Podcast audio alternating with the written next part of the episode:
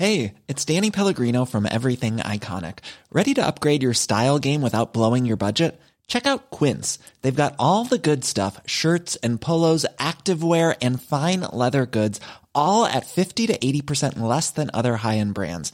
And the best part? They're all about safe, ethical, and responsible manufacturing. Get that luxury vibe without the luxury price tag.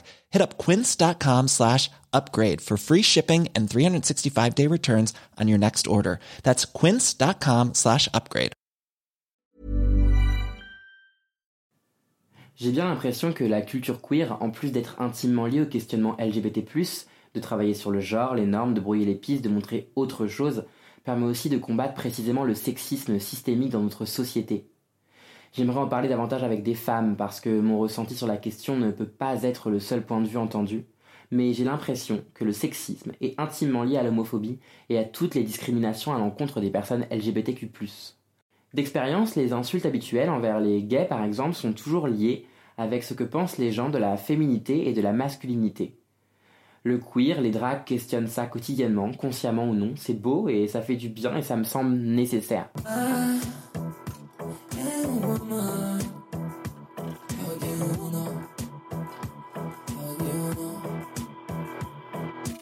Je veux de la féminité avec du poil. Je veux euh, de la féminité avec du sang qui coule librement. Je veux de la féminité euh, comme, on les femmes ont envie qu'elles le soient, comme les, les, les personnes transgenres ont envie de définir la féminité. Dans cet épisode, je reçois Guillaume. Il est drag queen sous le nom de Clémence Tru. Salut. Bonjour. Comment vas-tu? Écoute, euh, je suis un peu en descente post-pride là. Euh, c'est c'est trop d'amour et, euh, et trop de trop d'émotions et là du coup le début de semaine, retour au taf, Hetero World, c'est c'est beaucoup trop violent. ouais. Je peux comprendre. ça s'est bien passé la Pride? Oui, tout va bien. Dans la dans la marche c'était parfait, mais trop de trop de couleurs, trop de chaleur, trop de- de- d'humidité. C'était c'était c'était top. Par contre après la soirée euh, trop intense, trop d'émotions aussi et, Mhm. et surtout euh, je me suis fait tirer mon téléphone et ma carte. Alors ça Ah, c'est vraiment pas cool. Ok, bon, si quelqu'un a son téléphone et sa carte, manifestez-vous. Est-ce que tu pourrais un peu te présenter? Alors, moi, c'est Guillaume, actuellement. J'ai euh, 29 ans et euh, je travaille dans le marketing digital pour un cabinet de conseil en management. Donc, c'est complètement chiant à raconter, ça n'intéresse personne à chaque fois en soirée. et du coup, pour contrebalancer ça et rajouter un peu de fabuleux dans ma vie, euh, je suis aussi Clémence Tru, comme les menstrues. Euh, voilà, drag queen depuis, euh, depuis 4 ans. Alors moi je suis né en Bretagne, genre mais plein milieu de la Cambrousse, un bled de, de 300 habitants, vraiment la, la- la campagne quoi. Et euh, j'ai fait toute, ma, toute mon enfance là-bas jusqu'à mes 12 ans, du coup euh, à vivre euh, dehors, euh, dans la, dans la campagne, euh, dans les émanations de pesticides aussi, Euh, la Bretagne c'est fabuleux pour ça. Euh, un peu un enfant de la forêt quoi, enfant sauvage, euh, complètement euh, dans son monde. Après, euh, bah, en grandissant, j'ai gardé un peu ce côté-là parce que je n'étais pas quelqu'un du tout d'urbain. On vivait vraiment dans des bleds paumés avec mes parents, même si on a déménagé plusieurs fois. Après le bac, je suis arrivé à Lyon et c'est là où euh, la vie homosexuelle a commencé. J'ai fini les fées de la forêt. Euh, bah, on a rencontré euh, les vraies fées des villes. Oh, qui wow. sont tout aussi fabuleuses. Voilà. Euh, malgré une éducation bien bien catholique hein, quand même, euh, tout euh, collège, lycée, c'était toujours bien. je vous salue Marie et autres. Et maintenant c'est je salue les Marie Qu'on adore. qu'on On adore, salue toutes qu'on les salue. Ah oui, Et- t'avais une éducation un peu. euh, Ouais, si tu veux, j'ai grandi dans une famille où on était genre 5 gamins ou euh, plutôt classe ouvrière. ouais. Euh, avec le père euh, tout le temps au boulot, en déplacement, la mère qui s'occupe de nous, euh, hyper présente, euh, une éducation bien de droite aussi. Ouais. Du coup, euh, une fois arrivé à Lyon, ça a été un peu euh, la libération, l'ouverture euh, et euh, la, la découverte euh, du milieu gay. hein. parce que milieu gay lyonnais à l'époque, c'était euh, c'était quand même euh, assez sympa. C'est tout le stéréotype qu'on pouvait avoir des bars, euh, des villes de province. Voilà, mais c'était. ouais. Ça me changeait complètement parce que du coup j'étais tout seul en autonomie et c'est là où vraiment genre, j'ai rencontré des gens avec qui je m'entendais parfaitement, avec qui je sentais que je pouvais être un peu plus à l'aise et où j'avais moins l'impression d'être étouffé par à la fois le cocon familial et euh, le cocon du lycée ou autre. et c'est vraiment, vraiment à Lyon qu'il y a eu un peu ce déclic-là, homosexuel. Après le déclic un peu plus queer, il est venu un peu plus tard, euh, vraiment autour de mes 22 ans, où euh, mhm. j'ai commencé à fréquenter aussi euh, des milieux un peu plus. ouais, moi, je, le milieu queer lyonnais, avec les soirées plus, de Plus Belle la Nuit, il y avait la, Bunny Slut Club, et maintenant la soirée très connue, La Garçon Sauvage. Mhm. et c'est comme ça que je me suis un peu plus aussi libéré, que j'ai commencé à développer une conscience politique, à me rapprocher avec des gens.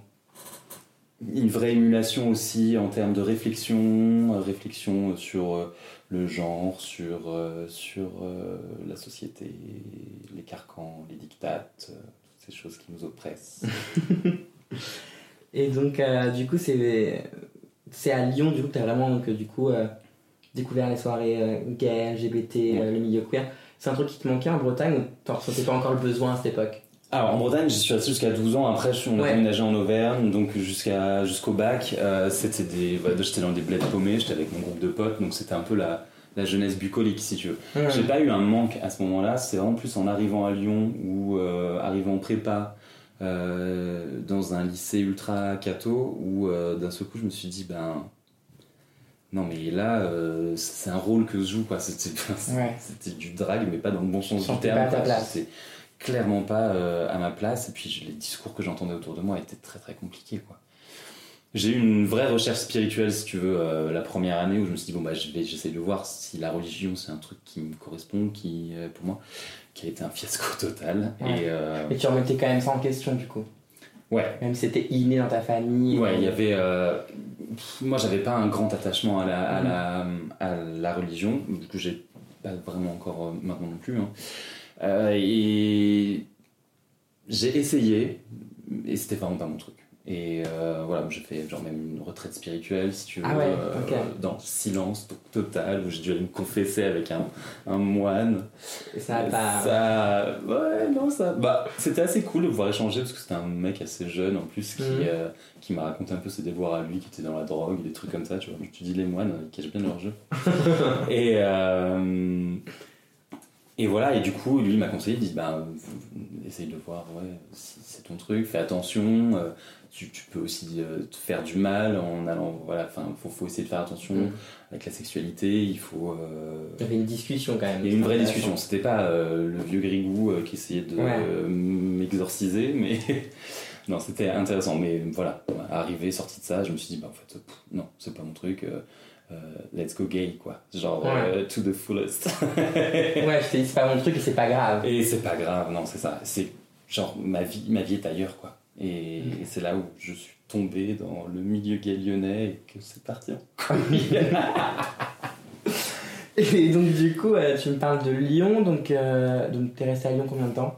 À peu près 6 ans après le, après le bac, euh, le temps de faire mes études. Et, C'était quoi comme études? Alors je suis passé de lettres classiques à anglais, j'ai essayé journalisme, après je suis parti anglais entreprise, tu vois, enfin il y a eu tout un tas. Il y a eu des périodes aussi où j'ai bossé, il y a eu des périodes où, euh, où j'ai arrêté complètement les études pour travailler, parce qu'il y a eu des moments un peu compliqués avec ma famille, où euh, mmh. forcément, ben, éducation de droite, autant dire qu'ils n'étaient pas hyper open, euh, donc genre un peu raciste, un peu homophobe. Alors qu'on est quand même trois homosexuels dans la famille. Enfin, il y a mon grand frère et ma petite sœur aussi. D'accord. Mais ça ça bloquait un peu et du coup euh, il y a eu des périodes où j'étais complètement en rupture avec ma famille où c'est là aussi où tu vois tu découvres une autre famille euh, mm. parmi tes amis parmi euh, bah, ta famille gay quoi ta famille gay ou ta famille LGBTQI toutes les belles personnes que tu peux mettre dedans mais voilà. ok et dans ces soirées là en fait Qu'est-ce que tu apprécié C'était un endroit d'échange pour toi, de rencontre, de communion? C'était exactement ça. C'est d'un seul coup, tu mets le pied dans une boîte où tout ce que tu vois autour de toi, ben, déjà te surprend, euh, t'émerveiller, te faire rire ou t'interroger. Et tu sens que t'as- tu te nourris de ça, en fait. Tu, tu apprends euh, à être euh, beaucoup moins dans le jugement, tu apprends à être beaucoup plus dans la tolérance de ce que l'autre peut être, euh, juste parce qu'il est un autre. Et, euh, et c'est. C'est de ces moments-là où tu te sens vraiment grandir, quoi, et où tu dis, bah, en fait, c'est dans ce milieu-là que je vais évoluer, c'est avec toutes ces belles personnes autour de moi qui vont, qui vont m'aider à être moi aussi une, une, une bonne personne, une belle personne.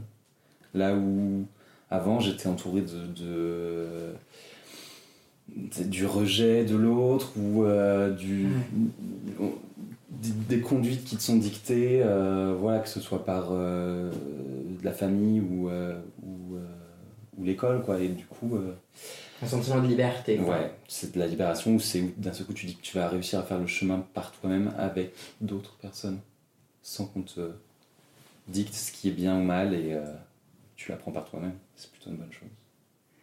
Et euh, à Lyon, t'avais croisé euh, quelques drag queens ou- Ouais, alors euh, à Lyon, ce qui était là où j'ai commencé, moi je, je suis d'abord attaqué par le- les trans, ce qu'on appelle les transformistes. Ouais.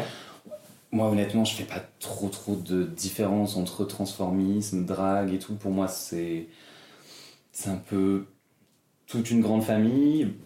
Il y a beaucoup, je, sais que- je vois qu'il y a beaucoup de jugements de valeur entre euh, les deux, entre les drag queens et les transformisme, et, les transformistes et autres. Pour moi, on fait un peu tous la même chose. On, on se met dans la peau d'un personnage qui n'est pas nous et on en fait ce qu'on en veut. Et, bon. et du coup, moi, j'ai commencé par euh, les cabarets qu'il y avait au DV1 le dimanche soir. Alors, autant dire que le lundi matin, c'était toujours un peu compliqué la gueule de bois. Tu y allais en tant que spectateur. Spectateur, voilà. Et j'étais Mm. euh, j'étais fan.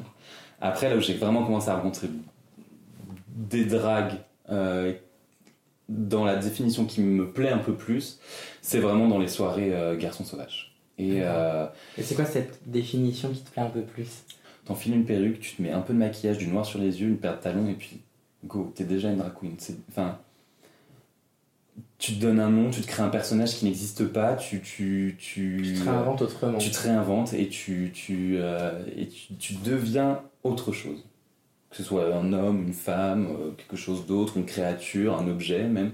C'est euh, c'est vraiment sortir de soi et, et créer quelque chose qui, qui, euh, dont tu vas faire quelque chose en fait. Mhm.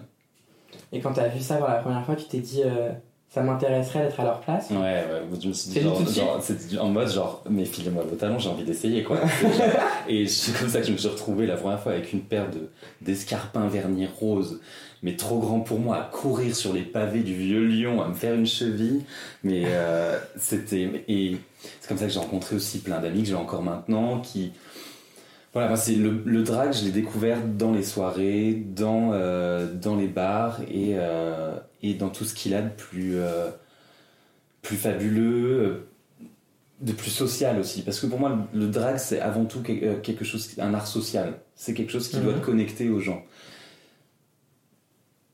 J'adore RuPaul, enfin, j'ai adoré RuPaul, les dernières saisons sont un peu plus compliquées, mais c'est du drag, c'est magnifique, c'est beau, mais quand tu es derrière ta télé, t'as pas ce plaisir-là de pouvoir échanger avec les drags, de, de, de, de, créer une ambiance dans une soirée, de, faire rire, de, surprendre et, euh, et de discuter avec les gens. Et pour moi, l'essence du drag, il est là-dedans. Il est dans, dans, son, dans son énergie, dans sa positivité et dans, dans, dans ce qu'il a à rassembler aussi un peu les gens.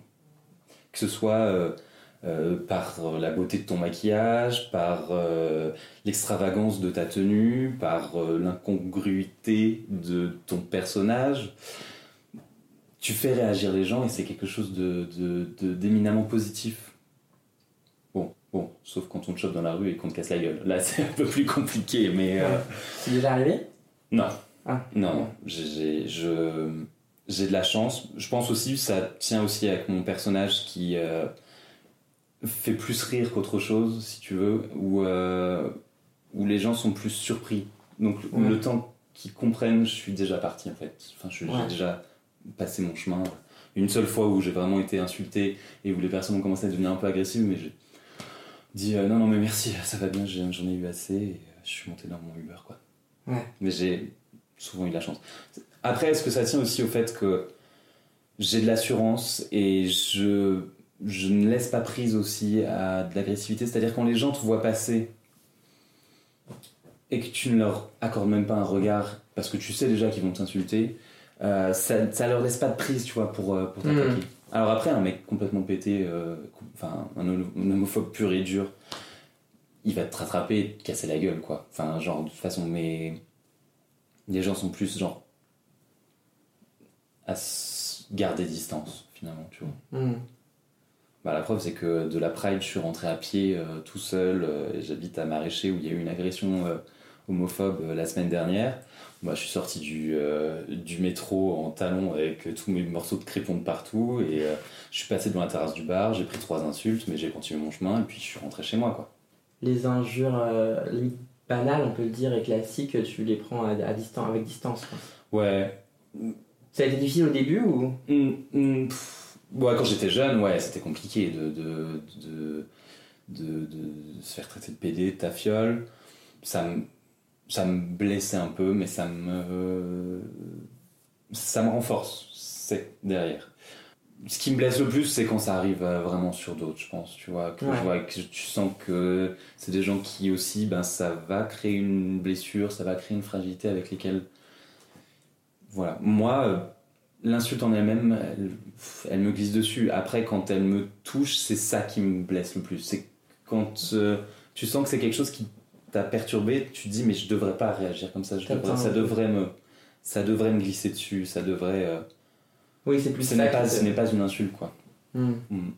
On on finit avec Lyon. Euh, tu es resté 6 ans, tu m'as dit. Après, à la fin de mes études, j'ai, je devais trouver un stage. Je suis monté ici. Ouais. Euh, J'étais logé chez un pote à un moment et c'était un peu euh, mode de vie à la cool. Euh, j'ai rencontré au bout de 5 mois mon mec. Euh, et je me suis installé aussi en coloc avec des potes en parallèle. Là, on est en quelle année? On est en 2015. Ok. Oh waouh! J'ai l'impression d'être vieille. Ici, je suis obligé de mettre des dates. non, mais pour qu'on situe un peu euh, chronologiquement les. C'est vrai, c'est bien. Et que je me, me trompe pas, si j'ai bien compris, quand tu étais à Lyon, il n'y avait pas encore euh, Clémence. Il n'y avait pas Clémence, il y avait. Attention. Ah, il y avait déjà Il y avait les Trémisses. D'accord. À l'époque, j'avais été trouvé comme nom de scène parce que je fréquentais euh, des dragues de Lyon qui s'appelaient les Odieuses de Beauregard, Ouais, qui avaient chasteté et modestie. d'accord. Et, euh, et moi, je m'étais trouvé comme nom Germaine Bunker. D'accord. Voilà. qui s'explique par. Euh, Germaine, écoute, je crois que c'est en honneur à ma grand-mère paternelle. Oh Et bunker pour le côté vraiment trop trashos, quoi. Parce Ok. que je m'habillais avec juste une paire de collants en bas, une paire de collants en haut, euh, du euh, crayon noir sur les yeux, mais étalé, mais à l'arrache. Je savais même pas mettre du rouge à lèvres. Et je marchais comme un tyrannosaure avec mes talons, quoi. Enfin, C'était ridicule. C'est bien, c'est le Voilà. début. C'était les débuts. C'est des Mais bon. Germaine n'a pas vraiment percé. Hein. Il est resté au fond de son bunker. Mais peut-être que tu l'as, tu, tu l'as tué en, en En- autre C'est personnage. ça. En déménageant, du coup, je l'ai- j'ai laissé à Lyon et. euh, Ouais, t'as pas voulu, t'as pas voulu continuer ici sous le même nom. Euh, non, parce que le temps que je m'installe à Paris, parce que j'ai eu une période un peu compliquée au début à Paris, c'est quand t'arrives, t'es en stage, t'es payé 800 balles, t'as un autre taf. Les euh, qui-. Les loyers sont exorbitants. Alors au début, je payais pas le loyer parce que j'étais logé par un pote, on partageait les, les, euh, les, les frais de bouche et je faisais ménage pour. euh, parce qu'il me logeait euh, gracieusement. Merci encore, sinon j'aurais été à la rue. Et après, j'ai trouvé une, une coloc où euh, c'était vraiment pas très cher, donc c'était Ouais. bien. Et euh, ça m'a permis de joindre un peu les deux bouts. Mais j'avais clairement pas. euh, Enfin, le drag, les dragues et les sorties en général, c'était euh, c'était pas trop trop trop d'actualité quoi. Ouais, peut-être que tu sortais pas trop quand t'es arrivé à Paris. Non, parce que j'avais vraiment pas, pas beaucoup de temps, euh, je bossais beaucoup. Et, et puis, ben, tu sais, quand t'as pas de thune, Oui, c'est tu- certain. il faut le temps que tu t'installes. Je trouve que les six premiers mois à Paris sont en général très difficiles, surtout si tu viens d'une ville où c'est un peu posé comme Lyon. Euh, Paris, ça te bouffe toute ton énergie, quoi. Et, et le soir, tu rentres après euh, une heure et demie de transport, enfin une demi-heure, parce que moi j'avais de la chance, j'étais pas si loin que ça, mais. Et euh, t'es vidé, quoi. Ouais, Alors qu'à. Lyon, ben, franchement, tu fais limite tous tes trajets à pied ou en bus. Et puis, j'ai vraiment commencé à ressortir et me faire des soirées un peu plus queer vers la fin de mon stage, quand j'ai pu aussi j'ai trouvé mon alternance, donc j'allais un peu payer plus déjà. Et, euh, j'ai commencé aussi à fréquenter ben, mon copain de l'époque qui fréquentait, lui, très ami avec les paillettes, qui était un- une grande troupe de, de travelotes euh, fabuleuses. Et c'est comme ça, en allant à leur spectacle, je me suis dit, ok, en fait, euh, c'est génial, quoi. Enfin, c'est un milieu, euh, c'est un milieu oufissime. Là, ça m'a ouvert des perspectives encore plus que, euh, Qu'à Lyon. que qu'à Lyon, où pour moi les drag queens c'était bon, bah, pour, euh, pour rigoler en Ouais. soirée et c'est fun. Là, euh, ça prenait une dimension artistique fabuleuse. En parallèle, euh, avec mon coloc, on commençait aussi à regarder RuPaul. Enfin, lui, il, commençait, lui, connaissait déjà depuis longtemps, mais moi, du coup, ça m'a un peu mis dedans. Mhm. RuPaul, je connaissais que ses musiques. Genre, j'ai connu RuPaul par ses musiques, d'abord, avant de commencer par Drag Race. Écoute, c'est audacieux. C'est audacieux. Et du coup, d'un seul coup, voilà, c'était en mode. euh, j'ai été propulsé dans ce milieu-là euh, Ok. en l'espace de deux mois et, euh, et, euh, et c'était génial. Et je voyais la dimension artistique, je voyais la dimension politique, toutes les réflexions que tu emmènes derrière avec le- ne serait-ce qu'un show que tu fais ou l'histoire que tu peux raconter derrière un lip sync ou une lecture de texte. Et, et c'est vraiment les paillettes qui m'ont donné envie de me créer mon personnage. Un personnage que j'aurais vraiment. euh, sur lequel je pouvais projeter toutes mes frustrations artistiques non révélées, n'ayant aucun talent, ni en peinture, ni en rien, en quoi que ce soit. J'étais très frustré parce que j'aurais toujours rêvé d'être un artiste. Et, et euh, Clémence Tru est née, on peut le dire, je pense, à une House of Moda. À l'époque, le thème c'était la House of Moda entrée plat dessert. Je pense que c'était fin 2015 ou début 2016. Certainement début D'accord. 2016. Ok. Je pense que c'était en plus en genre février 2016, quelque chose comme ça. C'était les premiers débuts et c'était clairement pas glorieux niveau make-up, mais c'était fun. Jérémy Patinier, euh, qui s'appelait Monsieur Jérémy à l'époque, m'a pris quatre yeux, il m'a dit Toi, il faut absolument euh, que, tu, euh, que tu participes au Dragathon. Je, je ne sais même pas ce que c'est. Mhm. Et euh, c'est comme ça que j'étais inscrit au Dragathon et que j'ai eu ma première, euh, mon premier pied sur la scène. C'était ta première performance. Ouais, vraiment. Et euh, j'étais tellement stressé, ça C'est vrai que je parlais même plus une heure avant. Ok. Le mec me parlait en mode ça va, j'arrivais, j'étais genre affable, c'était horrible. Et euh, mais c'était tellement bien. C'était euh, une des émotions que j'avais jamais ressenties, une adrénaline de ouf. Ouais. Quand j'ai mis le pied sur la scène, que le début de mon son euh, a commencé, C'était sur je quoi pensais plus à rien.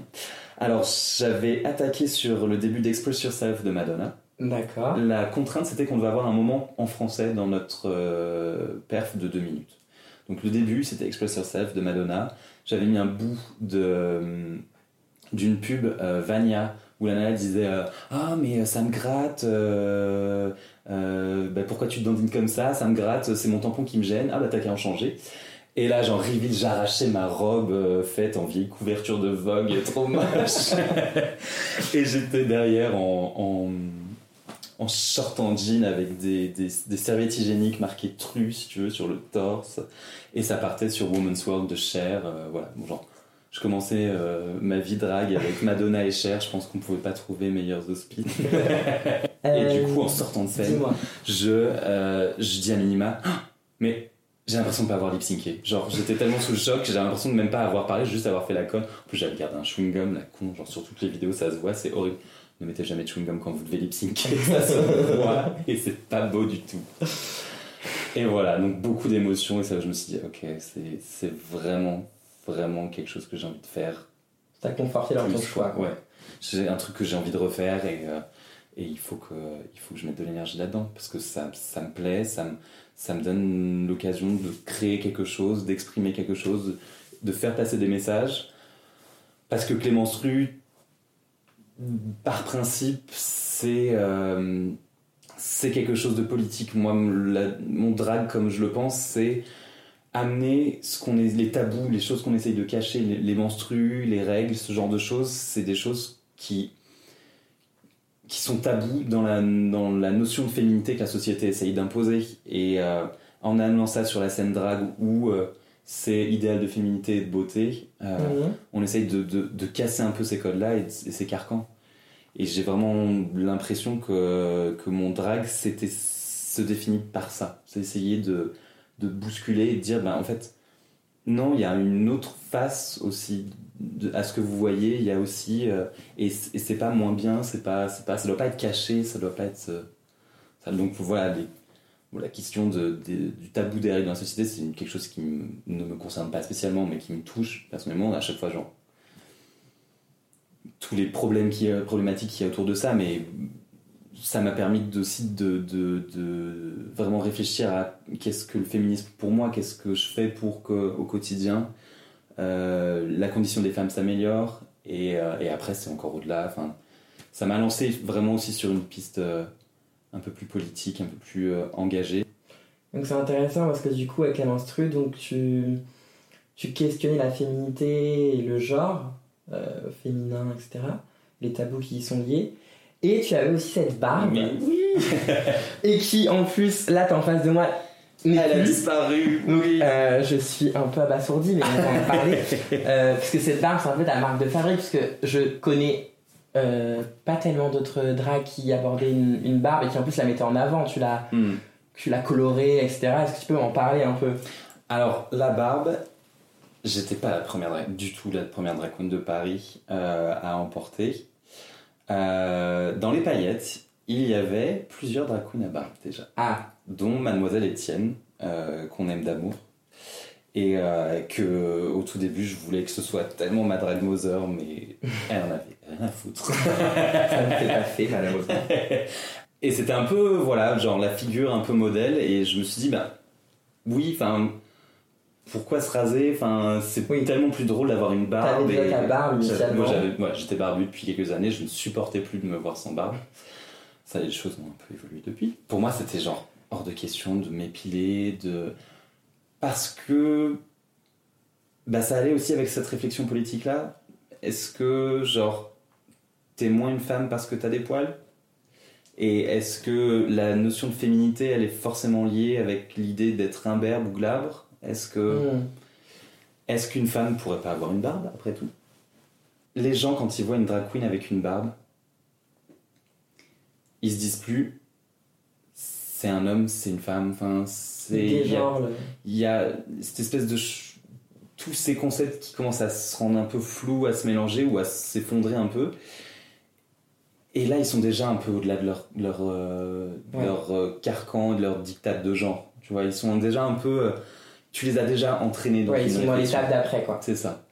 Et tu as déjà marqué des points, en fait.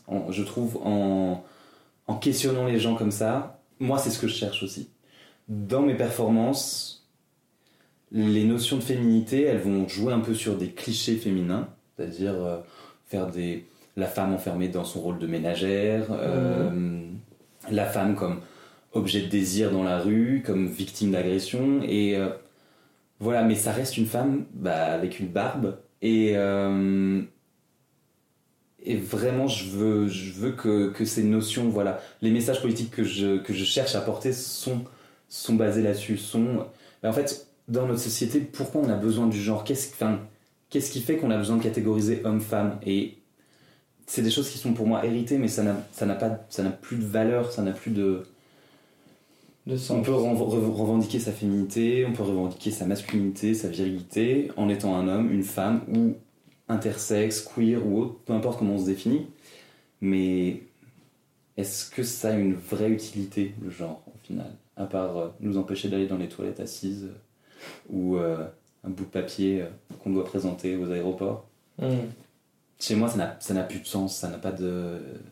Il faudrait qu'on soit au-delà de ça. Et ça ferait tomber tellement de barrières et tellement d'injustices en plus.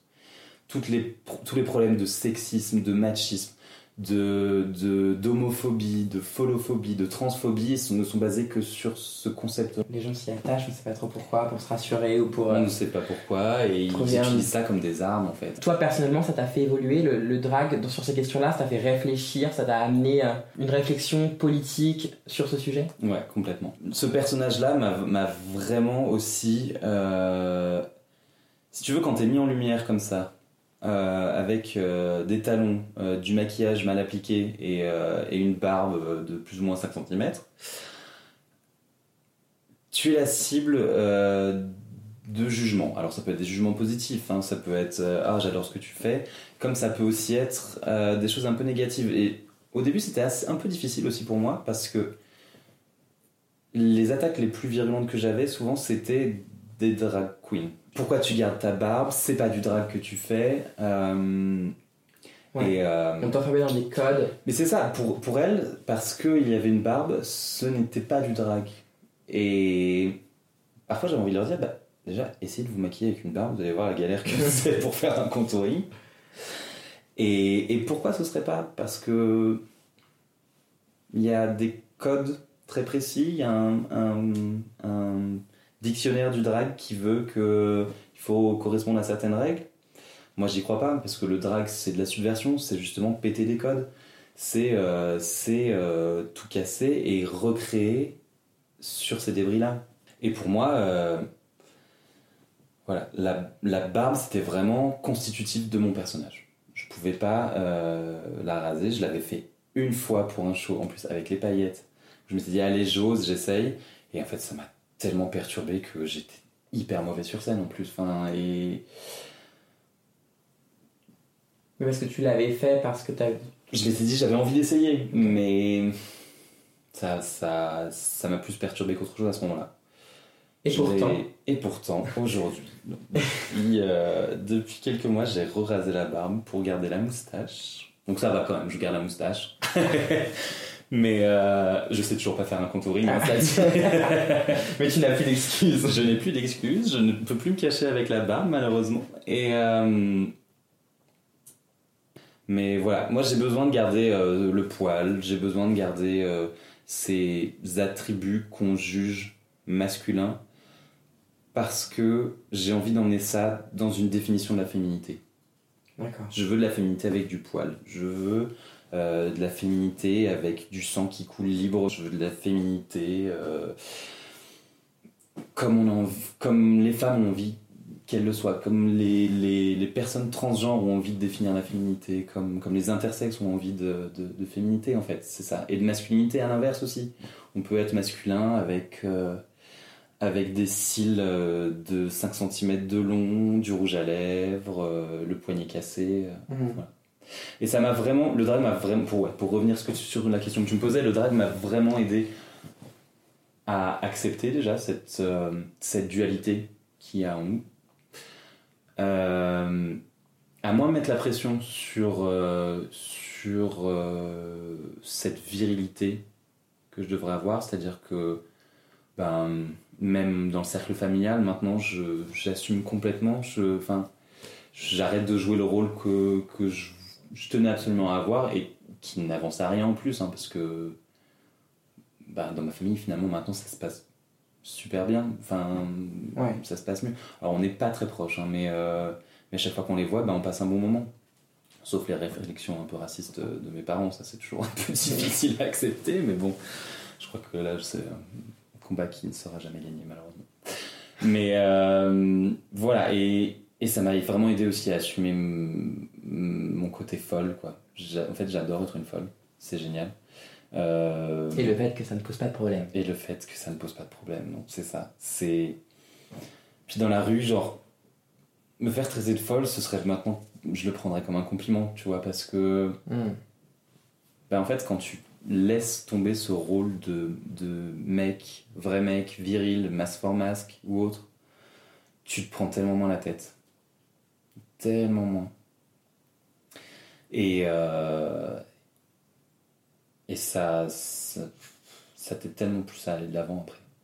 Tu t'acceptes, t'acceptes ton corps. euh. Alors, genre, moi j'ai jamais eu beaucoup de complexes avec mon corps, à part, éventuellement les oreilles, parce qu'on m'appelait Dumbo euh, tout mon collège.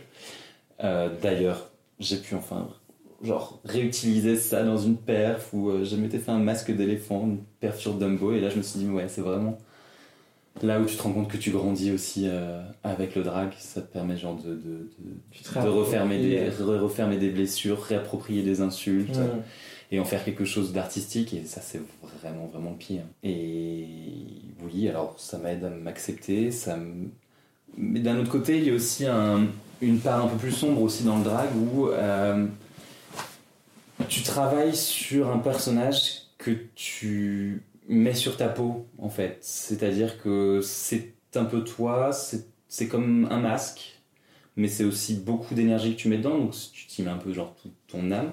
Moi, je ne fais plus la différence entre Clémence et Guillaume. Enfin, C'est-à-dire que ça en devient même une blague. Quand je fais n'importe quoi en soirée, je dis bah, c'est pas moi, c'est Clémence. quoi. C'est ça me sert d'excuse d'ailleurs. Mon mec, Ta jumelle c'est ça. Mon mec n'en peut plus d'entendre cette excuse-là à chaque fois, mais bon. et euh, je fais plus trop la différence, c'est-à-dire que pour moi, Clémence, c'est devenu un mégaphone pour Guillaume en fait. Ouais.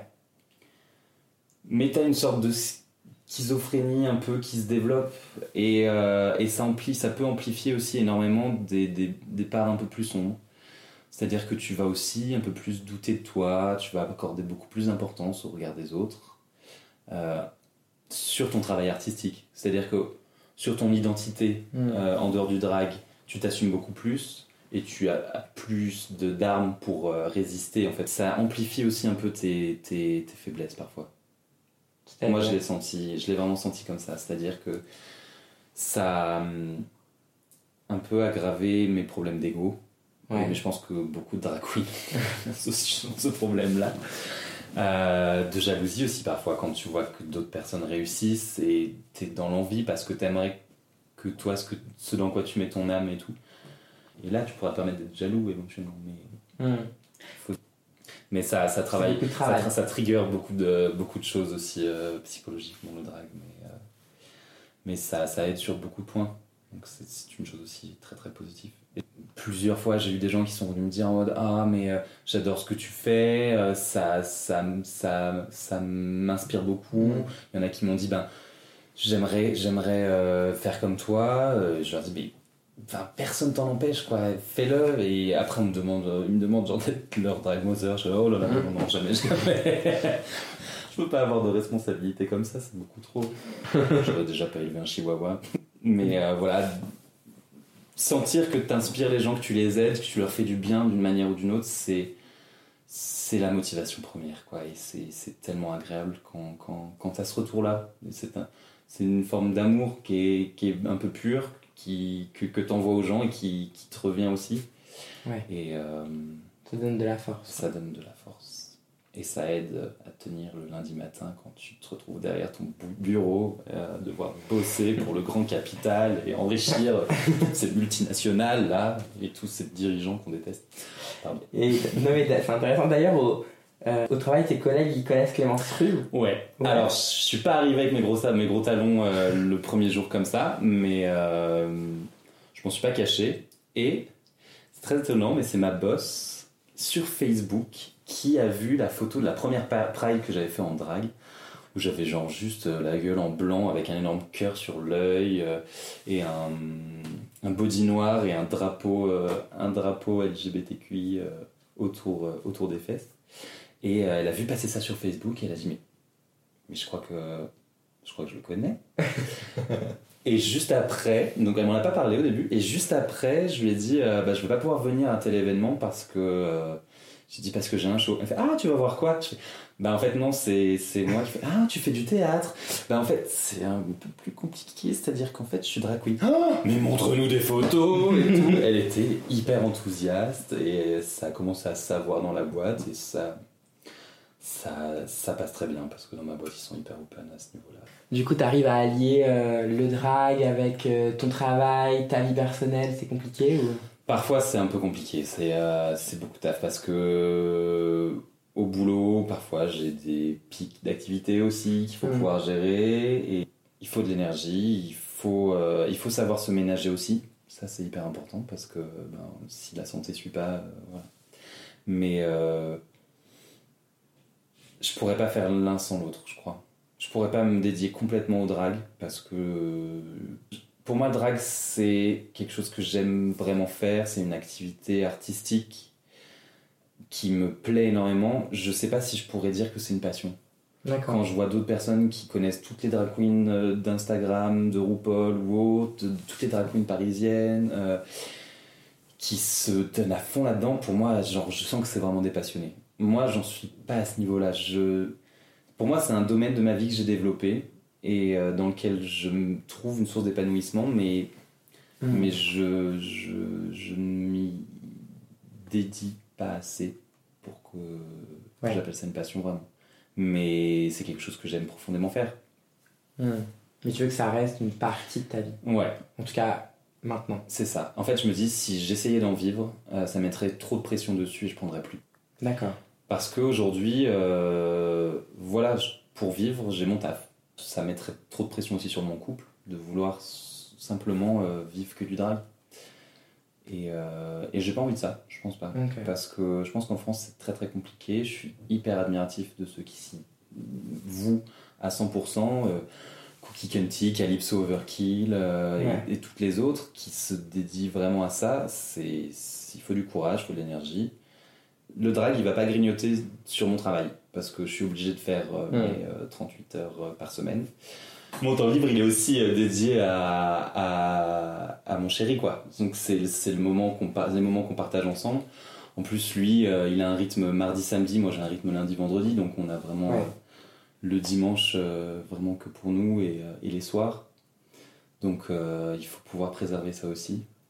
C'est de l'organisation. C'est de l'organisation. Ça demande de la gestion et, et de la rigueur, et c'est clairement pas mon fort. Je te comprends totalement. Hein pour ce podcast, je fais la même chose, donc ça, va. Euh, on arrive à peu près à la fin de l'enregistrement déjà. Oh, wow. Euh, je voulais savoir si tu avais euh, un conseil pour celles et ceux qui aimeraient faire du drag queen. C'est une question que je pose à tous mes invités. Mm. Donc je t'écoute. Enfin, il t'écoute ou elle t'écoute. un conseil, faites-le vraiment. Si vous avez envie, c'est vous êtes prêt déjà. Pas besoin de regarder 40 000 tutos pour savoir se maquiller, sauf si vous voulez vraiment devenir une make-up queen, make-up king ou make-up thing. Prenez du plaisir surtout et, euh, et amusez-vous parce que c'est l'essence même du drag, c'est le fun et c'est le rire et, euh, et essayez de porter des messages politiques si vous, vous sentez de le faire parce que ça aidera toujours une cause et surtout euh, ben, soyez ouverts aux gens, soyez ouverts à ce qu'ils peuvent vous apporter, que ce soit les autres Queen Kings et Club Kids, euh, comme votre public, parce que c'est important aussi d'être à l'écoute de son public et de ce qu'il peut nous apporter. Parce que son public, une drag queen, elle est un peu toute seule devant son miroir. C'est certain. Merci Guillaume. Merci beaucoup de m'avoir laissé parler autant. C'était fort intéressant. Merci d'avoir écouté Flamboyante, un podcast produit par Mauvaise Tête. Tu as pu entendre Nelson Beer qui a accepté d'être le générique de l'émission. Je suis si heureux de voir que vous êtes de plus en plus d'auditeurs à passer par là. Tu peux nous retrouver sur les réseaux sociaux, n'hésite pas à t'abonner à Flamboyante sur ta plateforme de podcast pour ne pas louper le prochain épisode. À très très vite. Intense passion.